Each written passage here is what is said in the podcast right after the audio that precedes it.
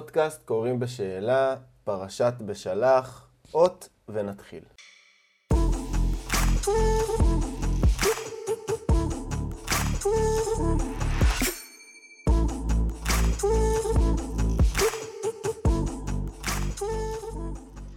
ברוכים השבים לפודקאסט קוראים בשאלה, לכל המאזינים שלנו בספוטיפיי, באייטיונס מיוזיק, ברדיו ארץ הגולן ובכלל בכל מקום. שלום אמיר. שלום צחי.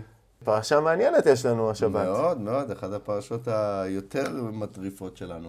אז יש לנו פרשה באמת עם המון המון נושאים, מאוד מגוונים, החל מיציאת מצרים ועד השבת. אמיר, אתה רוצה לתת לנו את אה, פרשה בקצרה? כן.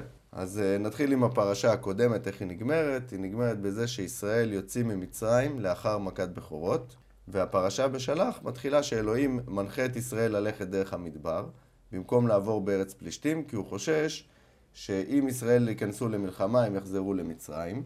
משה מקיים את שבועת יוסף ומעלה את עצמותיו ביחד עם בני ישראל.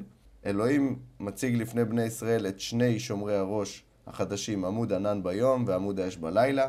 על מנת שיוכלו ללכת ללא הפסקה גם בלילה. אלוהים מדבר אל משה ומבקש שידבר לבני ישראל ומסביר לו מה הולך לקרות. הוא מסביר שפרעה מבין שבני ישראל במקום שאין ממנו בריחה.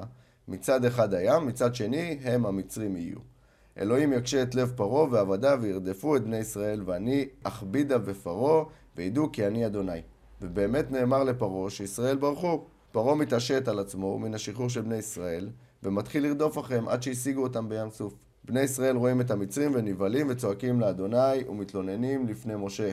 אין מספיק גברים במצרים ששלחת אותנו למות במדבר? הרי זה מה שאמרנו לך במצרים, שעדיף לנו לעבוד את המצרים מלמות במדבר. משה מרגיע אותם ואומר זאת הפעם האחרונה שאתם רואים את המצרים לעולם. אדוני יילחם לכם ואתם תחרישון. אלוהים מופתע ממשה ושואל, מה אתה צועק אליי? הסברתי לך מה לעשות, פשוט תעשה, דבר אל בני ישראל וייסעו. אלוהים מסביר למשה להרים את המטה ונטה ידך על המים ובקעהו.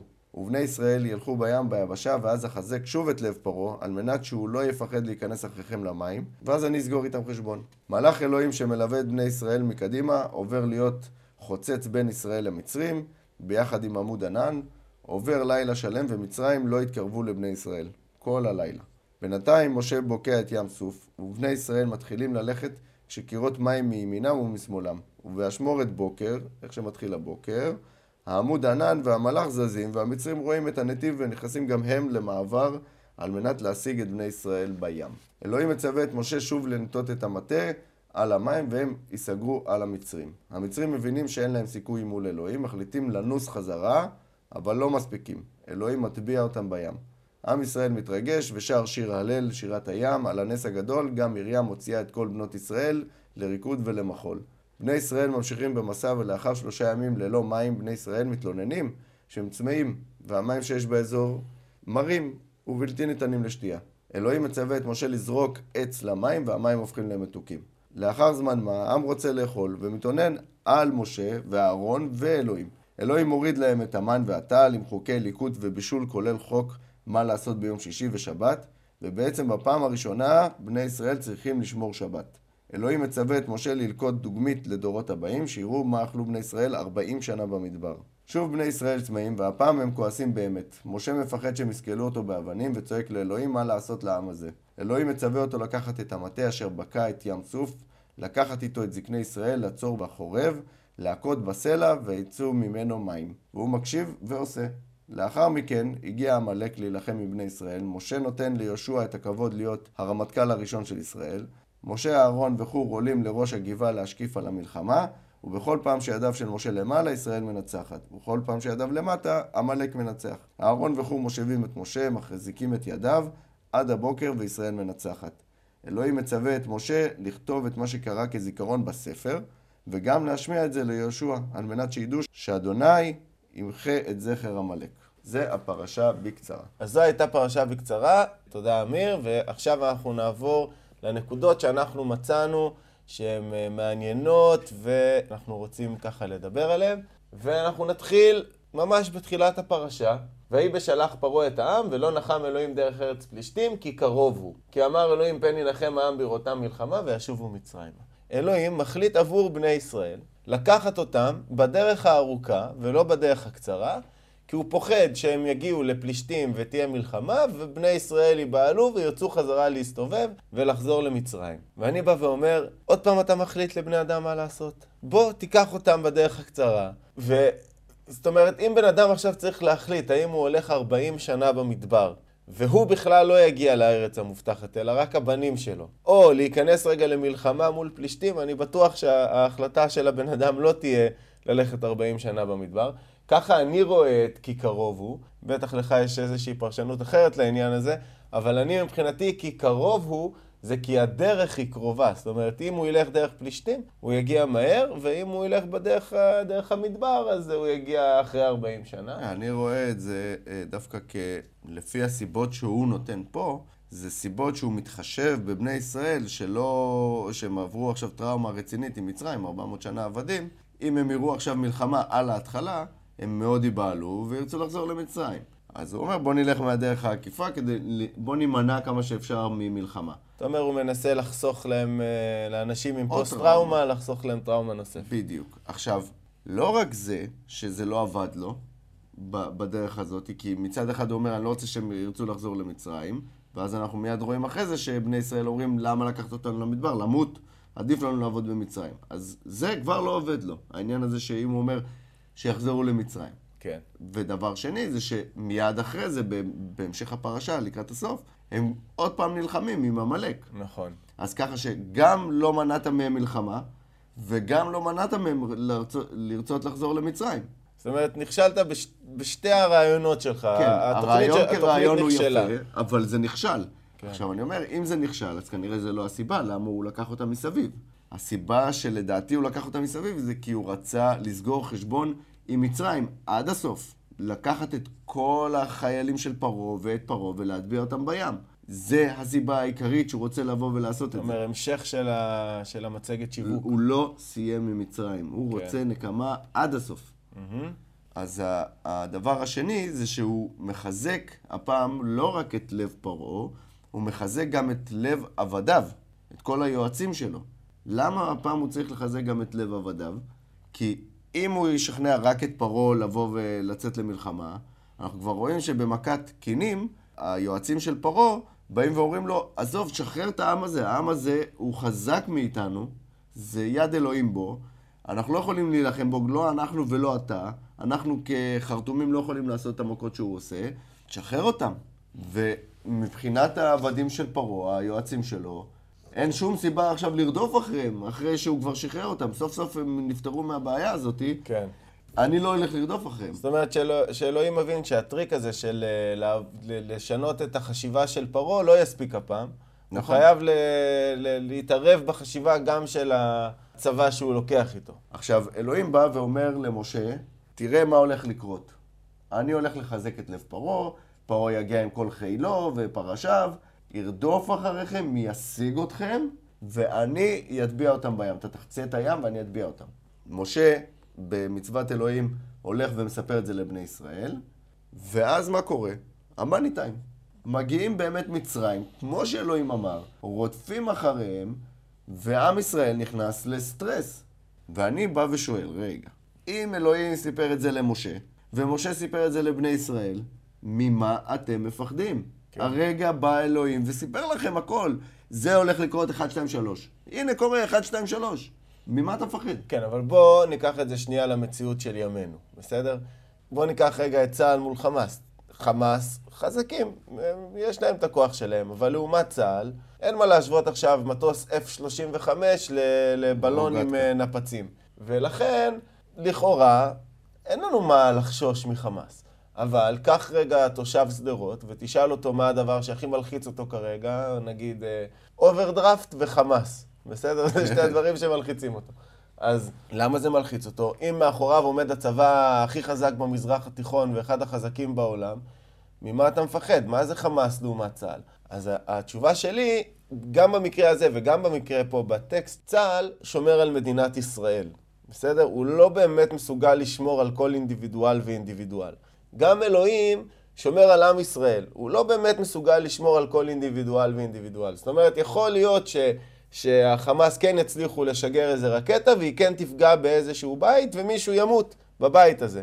כן יכול להיות שהמצרים, עם כל הכוח העצום שלהם, עכשיו יראו איזה כמה חצים לכיוון אה, ישראל, ו- ושניים, שלושה אה, אנשים, שניים, שלושה אנשים ימותו.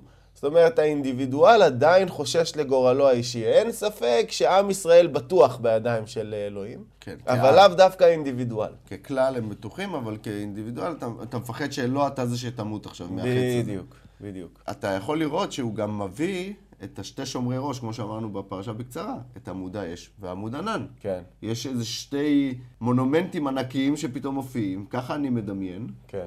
ו- זה, אני רוצה להביא דווקא פרשנות אחרת לעניין הזה. אוקיי. מה זה עמוד הענן ועמוד האש. אז באמת יש המון פרשנויות למה זה. אתה רגע אמרת מונומנטים ענקיים, איזה שהם עמודים ענקיים של אש ו- אז זה וענן. מצטייר. ככה זה מצטייר בטקסט. אני בא ואומר, לא, לא, חבר'ה, תקשיבו, זה כמו שלכל אה, מחנה צבאי יש את הש"ג שלו, גם פה זה בן אדם. אוקיי, בואו בוא נחשוב רגע. בלילה, כשאני מדליק אש, אני הרי צריך איכשהו לנווט את כל העם הזה במדבר. אני צריך איזשהו ווייז מדבר כזה. כן. איך אני גורם לשיירה ללכת בכיוון הנכון? מי, מי מנווט? כן. בלי שהם אז- אה, ייפלו לתהום. בלי שהם יטעו בדרך אפילו. כן. ובלילה אתה מדליק איזשהו לפיד של אש, ורואים אותו, כל השיירה מאחורה רואה את הלפיד של האש ויודעת לאן ללכת, זה לא בעיה. כן, כי הם באמת הולכים אה, רצוף, בלי הפסקה. נכון. ביום, אם תדליק עכשיו איזשהו לפיד אש מקדימה, לא בטוח שהאחרונים יראו אותו. האש לא כל כך בולטת ביום, וצריך נכון. למצוא איזשהו משהו שביום רואים אותו טוב. מה רואים טוב? עשן. אוקיי. עשן, זה ענן. מתייחס לענן. בדיוק. אז הם מייצרים איזשהו לפיד אה, עשן, סתם, נניח שורפים שמן או משהו כזה. אוקיי. אה, ואז זה מייצר איזשהו עשן, והעם יודע ללכת אחרי העשן. ככה אני רואה את זה. אני ממש רואה את זה כאנשים שמוגדרים כש"ג כרגע, אלה, ש... אלה ששומרים, או. או לצורך העניין מובילים את הטור. אתה לא חושב שיש פה איזה משהו שהוא ניסי, או לא. טכנולוגי, או... לא, לא, זה, זה עשן ואש, לפידים. אוקיי, אז, אז אנחנו רואים את עמוד האש ועמוד הענן, ובנוסף אליהם אנחנו גם רואים שפתאום מופיע לנו מלאך אלוהים. עכשיו, איפה הוא מופיע? ברגע שמצרים אה, מצ- מצליחה להשיג את בני ישראל והם נתקלים בהם בין ים סוף למצרים, כן. פתאום אתה רואה שעמוד הענן עובר. מאחורי המחנה, כן. ביחד עם מלאך אלוהים. יפה. עכשיו, אז- זה שני, שני שומרי ראש, או איך שלא תקרא לזה, שעכשיו עומדים חוצץ בין מחנה מצרים למחנה ישראל. נכון. ולא רק זה שהם עומדים, הם באמת גם עושים את העבודה שלהם כמו שצריך, שכל הלילה מצרים לא מתקרבים לבני ישראל. זאת אומרת קודם- שיש באמת מחסום. קודם כל זה מחזק מאוד את הטענה שלי שמדובר בבן אדם. אוקיי, למה? לצורך העניין, הרי אמרנו כבר בפרשה הקודמת, מה זה אלוהים? שאלנו מה זה אלוהים, ועלה כן. מהטקסטים שזה כאילו איזשהו מנהיג, זה מי ששולט, זה המלך, נכון, אוקיי? כן. ולמלך יש את האנשים שעובדים אצלו, העובדים של המלך, חצר המלך, מה שנקרא. כן. ואותו מלאך זה אחד מהאנשים שעובדים אצל, אצל אלוהים לצורך העניין, לדעתי. כן. והוא לוקח את הלפיד שמוציא עשן, והולך אל מאחורי המחנה כדי למסך, כדי שהמצרים לא יראו, וה- והמיסוך הוא כל כך חזק שהוא מייצר חושך. וזאת עוד נקודה שאפשר להעלות פה רגע, זה שזו פעם שלישית כבר שאלוהים עושה מכת חושך על המצרים. הוא כנראה נורא נורא אוהב את המכה הזו. זה קרה פעמיים בפרשה הקודמת, פעם אחת עם ההרבה, שמרוב שהיה הרבה הרבה היה חושך. כן. הוא נורא התלהב מהחושך, אמר, רגע, רגע, מה, אני אסתפק באיזה סייד אפקט של מכה אחרת? לא, בוא נעשה חושך בלאדי. ומביא מכת חושך אה, ממש. ופה זה כבר פעם שלישית שהוא מייצר חושך מהמיסוך עשן הזה, מה, מהלפיד עשן הזה. ותחשוב רגע על, ה, על הדרמה. תחשוב שנייה על הסיטואציה שבה בני ישראל נכנסים לתוך, ה, לתוך ים סוף, עומדים בין שתי קירות מים אה, ענקיים, מאחוריהם נמצא הצבא הכי חזק באזור, וכל מה שמפריד ביניהם זה איזשהו, איזשהו ענן עשן כזה. תחשוב איזה, איזה אירוע דרמטי זה לילדים שנמצאים שם, איזה שמאחוריך נמצא צבא כל כך חזק. דיברנו מקודם על פחד, כן. אירוע מלחיץ מאוד. מאוד. עכשיו זה מלחיץ, גם למצרים זה מלחיץ. אבל נכון. פה, בלי התערבות אלוהית, הם לא באמת היו... נכ- איזה בן אדם שפוי, תראה לי מנהיג אחד שהיה מכניס את הצבא שלו לתוך ים.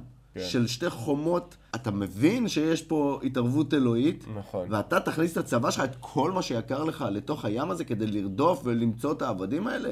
אתה לא תעשה את זה, אז הוא חייב את ההתערבות הזאת. כן. עכשיו, תראה גם שיש פה טקטיקה מלחמתית של בני ישראל. מה קורה? עכשיו, בני ישראל נתקעים בין הים, ים סוף למצרים, ואלוהים מחליט, אני לוקח את העמוד ענן הזה, מפנה את הקדימה שלי, חושף אותו בעצם לדברים, לוקח אותו אחורה. כי אין משם סכנה. כי אין סכנה, כי יש שם ים, אף אחד לא יתקוף אותך מהים. כן. אז הוא בעצם לוקח את ההגנות שלו שמקדימה, מי שאמור להילחם אם מישהו מגיע, לוקח את זה למאחורה. עכשיו, מה הוא עושה? הוא הופך לחוש... את אה, מחנה מצרים, הוא שם להם חושך, נכון? ומחנה ישראל הוא ב... ביום. ביום, כן. או באור, נגיד. בעצם העשן ממסך את הירח רק מפני, רק בדיוק, בצד המצרי. בדיוק, זה קורה רק בלילה. כן. אוקיי? זה קורה רק בלילה. אז העשן הזה שאתה אמרת שאם זה שמן, ושמן מייצר לפעמים גם אה, כמו פיח כזה, שחור, כן. עשן שחור. באור לילה אתה לא צריך הרבה בשביל להסתיר אותו. ביום זה לא יעבוד. נכון. אבל בלילה האור ירח מלא, לצורך העניין, יכול לתת לי אור שלם על המחנה ישראל. קצת אה, עשן שחור, יעשה לי חושך טוטאלי נכון. על אה, מחנה מצרים. אז הנקודה הבאה שאנחנו נוגעים בה עכשיו, זה שבני ישראל בלילה, משה פותח את הים, מכניס אותם לבפנים, עמוד הענן נעלם באשמורת בוקר, נעלם העמוד ענן, ומצרים רואים את הנתיב של בני ישראל, ונכנסים, מחליטים להיכנס לבפנים. אלוהים עושה להם תקלות בגלגלים של המרכבות, תוקע אותם באמצע הים, ואז מה שקורה זה שאלוהים אומר למשה, תטה את ידך למים שוב, והמים יחזרו. עכשיו, הם יחזרו על מצרים, אבל מאיפה הם חוזרים? הם לא חוזרים מכיוון בני ישראל אל המצרים, הם חוזרים מאיפה שהתחילו בני ישראל לחצות, מההתחלה. כן. הם נסגרים לכיוון מצרים, כי רשום שמצרים נסו לכיוון הים. עכשיו, הם בתוך הים. נכון. אז הם, הם נסים לכיוון הסגירה של הים.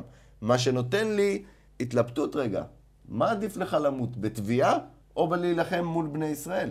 אתה אומר שהם כל כך מפוחדים כבר מהאל ומהיכולות שלו, שהם אומרים, אני מעדיף כבר לנסות לסחוט עכשיו את הדרך חזרה לחוף, בדיוק. מאשר להילחם בישראל. כן, אומר, הם, פה הם בין ופה הפטיש אני- לסדן. כן. עכשיו, אחרי שכל זה נגמר, משה מחליט לצאת בשירה, הוא ובני ישראל שרים את שירת הים. כן. אוקיי, עכשיו בשירת הים יש שם כמה דברים שקצת ככה אה, מדליקים לי מנורות. הם קוראים לאלוהים איש מלחמה. מה זה איש מלחמה? הרי הם כבר יודעים שאם אין לו דמות, כן? אז הם כבר יודעים את זה שאין לו דמות. אבל פה הם מדגישים איש. איש מלחמה, זה שר צבא, כן. אוקיי? זה מישהו פיזי שבאמת נלחם להם. למה לא. אל מלחמה? ובדיוק, כי הרי יש אל מלחמה במצרים, נכון. יש אל, אל המוות, הם הרי יודעים לקרוא לאלים אלים. כן. כן, פה הם קוראים לו בדמות בשר ודם, איש מלחמה. נכון. וגם תראה שכל הדימויים של אלוהים זה יד, זה, זה כאילו ממש דימויים של, של, של, אה, בן ראיתי, אנוש. עיניים, כל מיני דברים כאלה, כן. של בשר ודם. וזה אחד. הדבר השני של שירת הים, זה שאנחנו רואים את מרים, גם חוץ מזה שמשה שר עם בני ישראל, כן. גם מרים שרה. עכשיו, עם מי היא שרה? עם כל נשות ישראל. אני בא ואומר, תראה, קודם כל מציירים את מרים פה כאישה חזקה, כזו שמובילה את כל הנשים. היא יוצאת, היא שרה, היא רוקדת מול כל עם ישראל, ואיפה, בוא, היא היום... גם מחייבת את בנות ישראל לצאת, נכון. היא והיום... מפצירה בהם, צאו. היום רבנים אומרים שירת נשים, אסור לשמוע, שלא נראה, מסתירים את הפנים, לא לוחצים ידיים, אתה יודע. בואו תראו כמה הדמויות הנשיות פה חזקות דווקא בטקסט הזה, שהן יוצאות ורוקדות ושרות וזה, ומציירים את זה כדבר כל כך חיובי. איפה הרבנים שלקחו לא את זה לאסור חיובי, לשמוע, אסור לראות? זה מבדיל, אתה רואה את ההבדלה. יש את בני ישראל ומשה ששרים, ובאים ומוסיפים על זה אה, דגש. על זה שמרים מוציאה את בנות ישראל נכון. לשיר ולרקוד. כן, זאת אומרת שזה משהו שהוא כל כך חיובי, וכל כך להראות שאם ברגע שנשים יוצאות לרקוד ולשיר, זאת אומרת שאין פחד. כן. אתה מבין? כי כשהגברים נמצאים ברחובות, כנראה יש מלחמה. כשאתה מוציא את הנשים ופרחים בקנה, מה שנקרא, אז אתה רואה שכבר ניצחת.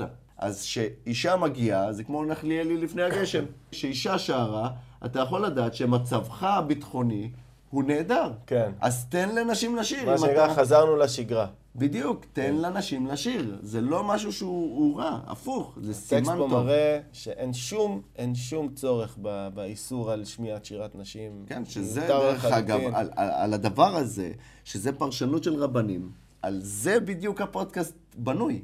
על זה של לבוא ולהראות, חבר'ה, זה, זה פרשנות מוטעית. ואנחנו רואים פה בטקסט ממש שאת הפרשנות האמיתית. אם אתה כבר הולך ומאמין ב, ב, בתורה, אז, אז תקרא מה כתוב פה ות, ועזוב את הרבנים שנייה. בדיוק. תקרא מה כתוב פה, תראה איזה יופי, נשים יוצאות לרקוד, לשיר, ממתי זה נהיה דבר פסול? פשוט אבסורד. אנחנו מתחילים את ההליכה במדבר, אחרי שניצחנו את מצרים, מתחילים הליכה של שלושה ימים, בלי הפסקה. כן. יום ולילה, יום ולילה, שלושה ימים הם הולכים. עכשיו, ללכת במדבר עם כל הציוד הזה, אחרי כל הטראומות האלה, נראה לי דבר לגיטימי שאתה צמא.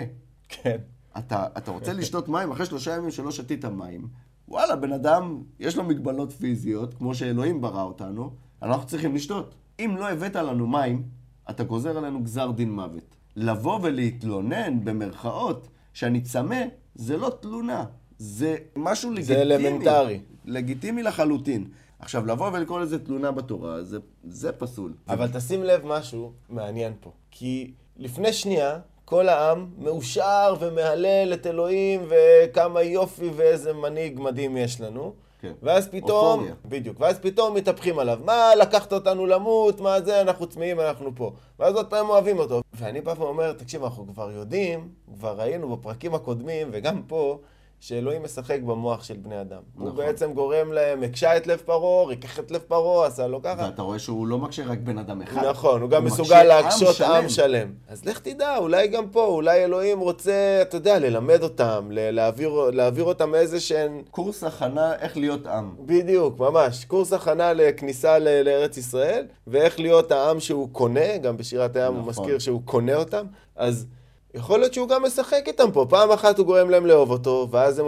ואז הוא מראה להם כמה שהם זקוקים לו, כי בלעדיו אין לו מים. נכון. ב- בלעדיו אין להם מים, אתה מבין? הוא עושה להם ממש תעלולים כאלה כדי לגרום להם ו- לעצב יכול- אותם כמו שהוא רוצה. ואתה יכול לראות גם שיש פה אה, רגשות של, של אה, ממש בן אדם. כי פעם אחת הוא כועס, ועכשיו הוא אומר, כאילו, יש לו רגשות אה, נחיתות כאלה. כן. מה, אתם לא מאמינים לי? מה, אתם לא זה? אתה יכול לראות ממש רגשות של כן. בן אדם, אה, נכון. מופיעים פה לאורך כל התלונות האלה. אז אני רוצה להוסיף לזה עוד משהו. תראה, קודם כל יש פה את העניין שמשה מסיר אחריות מעצמו. כן. הוא בא ואומר לעם, "מה- מה אתם רוצים ממני? מה, אני אחראי? יש לכם, יש את אלוהים, מה אתם... אה, זה?" אז אתה חושב שזה תקין או לא? אז לא, רגע, אבל אני רוצה לבוא ולהגיד, אלוהים עכשיו שומע את זה, ואומר, רגע, רגע, יכול להיות שהם צודקים, ואז תשים לב מה הטקסט כותב, אני אקריא את זה מהטקסט כי זה חשוב. ויהי כדבר אהרון אל כל עדת בני ישראל, ויפנו אל המדבר, והנה כבוד אדוני נראה בענן. עכשיו, תשימו לב איך אני, איך אני, אני מפרש את זה פה כעניין מאוד uh, מעניין, כי... כי עכשיו בני ישראל כועסים על אלוהים, שהוא לא נותן להם מים ולא נותן להם אה, אוכל ולא, ולא ככה כן. ולא ככה. עכשיו אמרתי קודם שהענן זה בעצם התפקיד, זה הש"ג, זה הבן אדם שמחזיק את העמוד של ה... את הלפיד של הענן עכשיו. אז אלוהים בא לדבר לבני ישראל כדי להרגיע אותם וכדי להגיד להם, תשמעו, בסדר, הבנתי את הטענות שלכם, צודקות, נדאג לכם למים ולאוכל. הוא לא עושה את זה סתם, הוא עושה את זה בזמן משמרת. הוא עושה את זה בזמן שהוא נראה בענן, הוא בדיוק מחזיק את עמוד הענן הזה. הוא עכשיו במשמרת, הוא חלק מה... וגם הם כותבים, כבוד אדוני נראה בענן. זאת אומרת, תשים לב לדיסוננס. כבוד אדוני, המנהיג שלנו, האל, ש... שאנחנו כולנו סומכים עליו, הוא כרגע בענן, הוא כרגע בש"ג, אז אנחנו כבר יודעים שהוא, שאכפת לו מאיתנו והוא לוקח חלק, נושא בעול, כמו שנקרא, ואז בנקודה הזו הוא בא ואומר להם, שמעתי את התלונות שלכם, אתם צודקים, נדאג לכם לאוכל ומים. תראה, אני, אני קצת אפרש את זה שונה ממך, כי אחרי שהוא בא ואומר, צודקים, יש צדק בתלונות שלכם, בני ישראל, לפני שהוא הסכים לתלונות שלהם, לא רצה לזוז. הוא אמר, אני לא זז מפה עד שלא יהיה לי מים ואוכל. כן. ואז מה קורה? ויהי כדבר אהרון אל כל עדת בני ישראל, ויפנו אל המדבר. זאת אומרת שברגע שאלוהים אה, אמר להם, סבבה, אני שמעתי את התלונות, יש בהם צדק, אני אמלא את בקשתכם, בני ישראל מוכנים להתחיל לזוז כן. בכלל, אוקיי? ואז מה קורה? זאת אומרת, יש פה את המרד העברי הראשון. יש פה מרד, אה, מרד מול אלוהים, כן? כן. ואחרי שהם מרוצים, אה, קיבלו את הסיפוק שלהם, אוקיי, והם מוכנים להתחיל ללכת, והנה כבוד אדוני נראה בענן. זאת אומרת, לא שאלוהים נראה פיזית בענן, זאת אומרת שזה שעצם הענן הזה, אמות עשן, מה שאתה אה. קורא לו, מתחיל ללכת, הוא אומר, הנה, תראו, זה, זה כאילו עוצמה. אני אבל עכשיו לוקח את מה שאתה עכשיו אמרת ומוסיף את זה עוד יותר. כאילו עם ישראל עושה פה איזשהו מרד, נכון? אלוהים צריך לשכנע שהוא בסדר איתם, הוא גם דואג להם לאוכל, הוא גם דואג להם למים, והוא גם תופס משמרת בש"ג. אתה מבין? זאת אומרת, הוא עושה... דוגמה. בדיוק, הוא אומר להם, תקשיבו, אני איתכם, אני חלק מכם, מה אתם מורדים בי עכשיו? מה אתם עכשיו עושים עליי עליהם? אני אפילו עומד בש"ג, אני מחזיק את העמוד ענן. אתה מבין? יפה. אני רוצה רגע, עם העניין הזה של הצמא, אני רוצה לחבר אותו למכת דם שהיה במצרים, מעשרת המכות. בני ישראל אומרים, אני רוצה לשתות, הם מגיעים למקום עם אה, מים, אבל המים מרים. ואז מה אלוהים מצווה את משה לעשות? זרוק לשם מקל. זרוק, סטיביה, לתוך המים. כן. כן? זה הממתיק הראשון של האנושות. שזה באמת מקל. שזה מקל, כן. שזה קנה סוכר כן. כנראה. אומר לו, זרוק את המקל לתוך המים וימתיקו המים. מה שאני רוצה לחבר למכת דם, זה שהוא הכה במכת דם את העצים והסלעים. נכון. זאת אומרת שאם המצרים חשבו לקחת את אותו סטיביה, את הקנה סוף הזה המתוק, רצו להכניס אותו למים של הדם ולטהר את המים שיוכלו לשתות, גם שם הם לא יכלו. אז הוא מראה לך פה, אפשר לעשות את זה. אתה יכול לקחת עץ ולהמתיק את המים ולטהר אותם. מגיע העניין של המן. כן. נס, איך שלא תקרא לזה, יש לחם מן השמיים, אה, יש לנו טל קפוא שצריך לאסוף בבוקר, ללקוט אותו בבוקר, כי אז כשמגיע השמש הוא נמס, ויש לנו את הסלב שמכסה את המחנה כל הזמן. כל לילה יש להם, יש להם מים, יש להם אה, אה, לחם ויש להם בשר. אבל בוא רגע, לפני זה, למה קוראים למן מן? בוא תשמע בדיחה, בדיחה תנכית ראשונה. למה קוראים למן מן, וזה ממש כתוב למה? בטקסט? כי מין הוא, או מן הוא. בני ישראל שאלו. נקרא לו מן כי מן הוא, כי אנחנו לא יודעים מה הוא, אז נקרא לו מן. זה קצת מזכיר בערבית את אה, מנהדה. מנהדה. זהו, סתם נקודה. אוקיי, עכשיו, אחרי שאלוהים אה, מביא את המן ואת כל הדברים האלה, הניסים האלה, הוא מבקש מאהרון, כן, אלוהים מצווה את משה שייתן לאהרון, קח לך דוגמית מכל דבר, שים אותו למשמורת לדורי דורות. עכשיו, אני אומר, אנחנו הדורי דורות. כן, איפה הצנצנת? איפה הצנצנות האלה? אני רוצה לראות הביאו את הוכחה. הצנצנת. אין הוכחה. עכשיו יבואו ויגידו, כן, כי נחרב בית המקדש, כי לא, לא, לא, כל מיני כן. סיבות כאלה ואחרות, אבל הבטחת נכון. שהדורי דורות יראו את זה. אנחנו הדורי דורות, ולא קיימת את ההבטחה אגב, הזאת. יש עוד הבטחה שהוא מבטיח לדורי דורות שלא מתקיימת בהמשך. אבל אנחנו ניגע בזה בהמשך. בזה תכף. עכשיו, הוא אומר למשה, קח את הדוגמית הזאתי, כי שיישאר לדורי דורות, כדי שהדורי דורות ידעו מה אכלו 40 שנה במדבר. כן. עכשיו, סלח לי, אדוני, כן? אבל איך אתה אומר 40 שנה מראש לפני כל החטאים? נכון. חטא העגל, חטא המרגלים, כל החטאים שבגללם הסתובבנו 40 כביכול, שנה בגללם. במדבר. כביכול. כן. אני אומר... אז מה, אתה כבר, אתה כבר מראש יודע שאני הולך לחטוא? אז אז זה בדיוק העניין. ואתה כל כך דאגת לי לפוסט-טראומה, לא להביא אותי לפלישתים, אבל אתה לא דואג לי על חטא שהוא גרוע בהרבה, שבגללו אני אסתובב 40 שנה במדבר? אז זה בדיוק הנקודה, אבל על זה דיברתי בהתחלה, שאני חושב שה-40 שנה במדבר, זה היה ידוע מראש, ברגע שהוא החליט שהוא הולך בדרך הארוכה, כמו נהג מונית, אני רוצה לגבות יותר כסף, אני רוצה שיהיה לי זמן לחנך את העם הזה, מונה אז אני... כן, אני? אקח מונה ואני אסע בדרך הארוכה, ולכן אני בא ואומר, ה-40 שנה ידוע כבר בקבלת, עצם קבלת ההחלטה שהוא לא הולך דרך הפלישתים, שהוא לוק- לוקח את הדרך הארוכה, כבר אז היה ידוע שזה 40 שנה. בהמשך, אלוהים היה צריך לתרץ את זה. כדי לבוא ולהגיד למה זה לקח 40 שנה, אז הוא מצא כל מיני חטא המרגלים, חטא פה, הוא נתן כאילו, כאילו תירוצים, זה אלוהים נותן פרשנות להחלטות שלו, בסדר? זה... הוא מאשים, אז הוא מאשים אותנו. והוא מאשים אותנו כדי שלא נאשים אותו. בעצם הוא לקח אותנו לסדנה, בעל כורחנו, ומאשים אותנו שאנחנו רצינו לבוא לסדנה הזאת. בדיוק. אז אה, זו, זו הנקודה שבאמת, אני חושב שכל ה... כבר פה ברור לנו שזה 40 שנה. זה היה ברור לנו כבר בתחילת הפרשה, שהוא בוחר ממש, הפרשה נפתחת בזה, ולכן כל הרעיון של אה, חטא המרגלים וזה, אני חושב שזה רק תירוצים. אוקיי. עכשיו גם יש פה איזשהו משהו מדליק שאני ראיתי, זה שאלוהים מצליח לגרום לקומוניזם לעבוד. הרי, הרי אנחנו רואים שבימינו הקומוניזם לא כל כך מצליח. רוסיה נכשלה כישלון חרוץ בלהפוך את הקומוניזם לתיאוריה שלטת, אבל אלוהים כן מצליח. למה? כי אלוהים בא ואומר, אני מפזר לכם עכשיו מן, ואתם תיקחו כל אחד כמה שהוא צריך. אין הון, אתה לא תהיה אל הון של מן. לא יהיה לך מחסן ותתחיל למכור מחר בבוקר, כן. אלא אני, הממשלה, בסדר? הקומוניסטית, אני מחלק עכשיו מן, שם ערימה של מן במרכז החדר, ושכל אחד ייקח בדיוק מה שהוא צריך. איפה אתה צנע?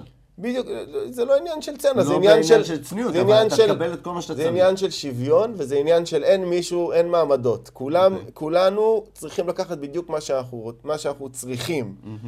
ולכאורה, זה, זה יופי של אה, תיאוריה קומוניסטית, רק שאנחנו יודעים שהיא לא מצליחה. אבל פה בטקסט היא כן מצליחה. ואיך הוא גורם לזה להצליח? הוא בא ואומר, אם אתם תיקחו יותר ממה שאתם צריכים, כן. בבוקר זה יהפוך להיות תולעים ויבאש. זה יהיה מסריח, וכולם ידעו שלקחתם. זה- זה- יותר ממה שצריך. אתה מבין? ואז אנשים. נכנסים לקומוניזם. אנשים נכנסים ומצליחים לייצר פה תיאוריה ו- ושיטת אה, חיים קומוניסטית. יפה, אוקיי. אה, ואז מגיע עוד פעם עם הסלע שהוא, עם הצור, כן. שהוא צריך להכות בו. עכשיו, זה פעם שנייה כבר שבני ישראל מבקשים דבר אלמנטרי, ואומרים, תן לנו לשתות. כן. למה, כאילו, למה הם היו צריכים לדרוש את זה בפעם השנייה? כן, אתה בא ואומר, אתה בא ואומר, דרשנו ממך את זה פעם אחת כבר. שאנחנו מראים, וכבר היה כבר- מרד. והיה מרד, ואתה בעצמך עשית תרגילים, והפכת את עצמך שנייה לש"ג, ואמרת לנו אתם צודקים, ונתת לנו מים, ומה, שכחת? שכחת שצריך מים? לפני שנייה זה קרה. אתה עוד פעם עכשיו גורם לנו לדרוש ממך מים? אז אני מחבר את זה רגע לאמירה שלי הראשונית, אלוהים פה משחק עם הראש של בני ישראל, והוא גורם להם להבין שהם צריכים אותו. זאת אומרת, בלעדיי אין לכם מים. אני כנראה צריך להזכיר לכם את זה מדי פעם, שתזכרו, אתם עכשיו במדבר, כן. אין לכם לאן ללכת אחורה, אין לכם לאן ללכת קדימה. אם אני לא אדאג לכם למים, אתם תוך שלושה ימים לא פה. כן. אז תזכרו. הוא בעצם נותן להם כל פעם תזכורת, אה, להראות להם מה יקרה אם לא תקשיבו לי, אם לא בדיוק. תהיו נאמנים לי. בדיוק. עכשיו אנחנו מגיעים לנקודה, בני ישראל צריכים להילחם. ומה קורה?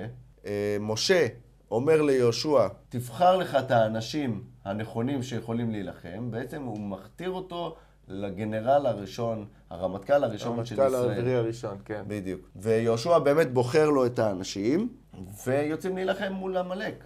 עכשיו, מי זה עמלק הזה? אנחנו לא יודעים. זה איזה עם שפתאום הגיע אלינו, אבל אנחנו רואים שאנחנו צריכים להילחם. צריכים לוחמים, נכון?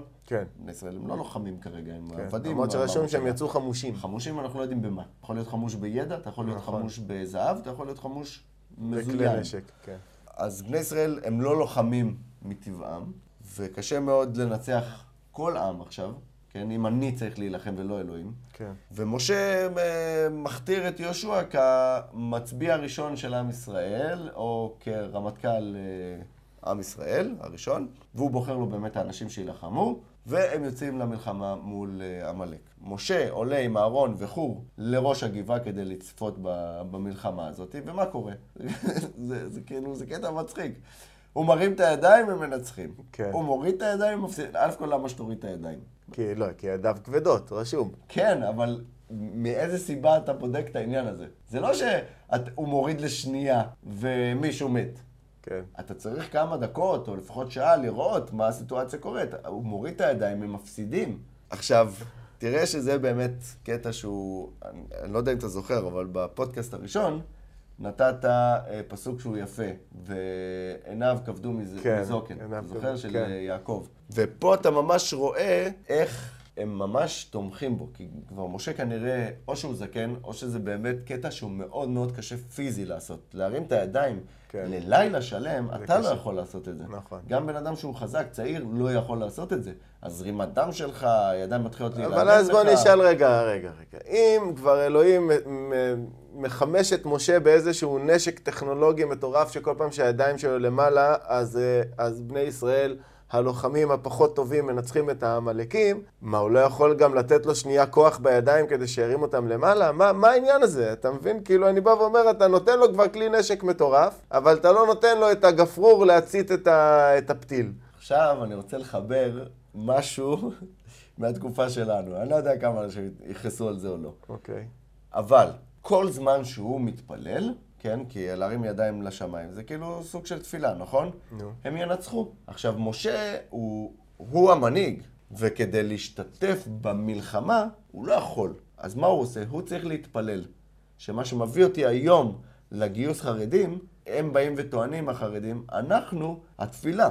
אנחנו, אתם תצאו אנחנו להילחם. המשה שמרים ידיים. בדיוק.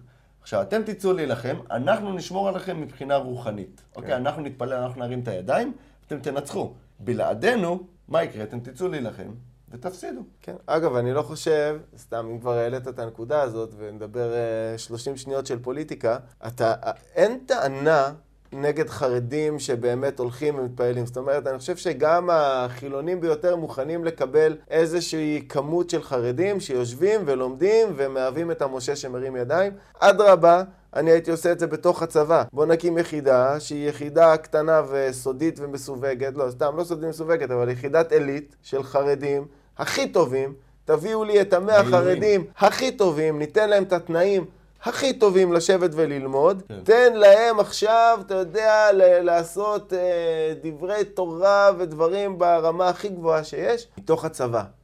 וזהו, ו- ו- ותגמור את כל העניין הזה של, אה, של תורתם אומנותם ו- ואין גיוס. כמה כאלה אתה צריך? אתה, אז, אז מחליטים, אז אתה רוצה אלף, אלף. תעשה את היחידה הכי גדולה בצה"ל שתהיה של חרדים, אבל שזה יהיה מתוך הצבא, כן. ושזה יהיה כהגדרה שאנחנו באים ונלחמים בשביל עם ישראל. הדרך שלנו להילחם זה בלימוד תורה, אבל אנחנו נעשה את זה בתוך הצבא, עם מדים. ואנחנו נעשה את זה אפילו עם מדים. הוא לא חייב מדים, אבל אני עושה את זה בזמן שירות צבאי שלי, זה השירות הצבאי שלי. כמו שהצבא יודע להעסיק משגיחי כשרות, נכון. וזה מה שהם עושים עם משגיחי כשרות. שיעסיק גדוד של אה, לוחמי תורה. תלמידי תורה. כן, שהם, שהם המלחמה שלהם, הכלי נשק שלהם, הטומט שלהם, לא. הטיל לאו שלהם, זה, זה, זה הספר תורה. ותעשה את זה מתוך הצבא. אני לא חושב שה, שיש התנגדות לזה בעולם החילוני. ההתנגדות היא שפתאום קם לך כל איזה שבאבניק ובא ואומר, לא, אני תלמיד תורה ואני לא רוצה ללכת להתגייס. זאת הבעיה. אין בעיה, אז תבוא, תיכנס ליחידה הזאת. נראה אותך, תעמוד במיונים. תעמוד במיונים, כן, בדיוק. סיירת יהיה מטכ"ל. מיונים, אתה רוצה להוכיח שאתה תלמיד תורה, שאתה, התפילה שלך תציל את עם ישראל, בוא, כמו שיש מיונים לטיס, יהיה מיונים גם ליחידת העילית של לומדי התורה של, של צה"ל. שהמיונים האלה יהיו על ידי רבנים. כן, בדיוק. תשאלו את. השאלות הכי קשות, תראה כמה הבן אדם מסוגל לשבת ברצף וללמוד, מה רמת הלימוד שלו. כן, אבל זה עניין להתפלפלות אחרת, אבל כן. סבבה. אז סיימנו את הפרשה, נגענו בכל הנקודות שרצינו, ונעבור רגע לפינה של הדעות של המאזינים. אה, אז כן, כיף לנו שבאמת אתם מעורבים, ואנחנו מקבלים המון הודעות, גם בפייסבוק, גם בוואטסאפים, בכל מיני דרכים, אה, על דברים שאנחנו אומרים, ופרשנויות שלכם לדברים שאנחנו אומרים. ואתה רוצה לתת את אחת הפרשנויות האלה שקיבלנו? כן, אז אני רוצה לתת אה, פרשנות של שחר לורברבום, ואני מקווה שאני אומר את השם משפחה נכון. הוא דווקא רוצה לתת פרשנות על הפרשנות של אבא מפרשת וירא, אוקיי? שמשה הולך להיפגש עם פרעה במים כדי שהוא יראה בעצם אה, בזמן שהוא עושה את אה, צרכיו. כן. כן, כדי להראות שהוא לא אל. אז הוא בא ואומר, זה לא שהוא מגיע אליו פיזית בזמן שהוא עושה את הצרכים, זה שהוא תופס אותו לפני. למה? כי אם הוא היה מגיע אליו בזמן שהוא עושה צרכים, היה חוטף חץ בראש. אז הוא אומר, הוא בא אליו לפני כדי לייצר מנוף לחץ על המשא ומתן. כן? הבנתי. אז הוא בא אליו לפני שהוא עושה את הצרכים כדי לייצר מנוף לחץ. אז אני חושב שזה. אחלה פרשנות, ממש. מזמינים אתכם אה, לתת לנו פרשנויות נוספות, תפנו אלינו בכל אחת מהדרכים שדיברתי כן. קודם. וסיימנו, זהו. זהו, זו הייתה הפרשה. אה, פרשת בשלח. ניפגש בפרשה הבאה. ביי. Ooh.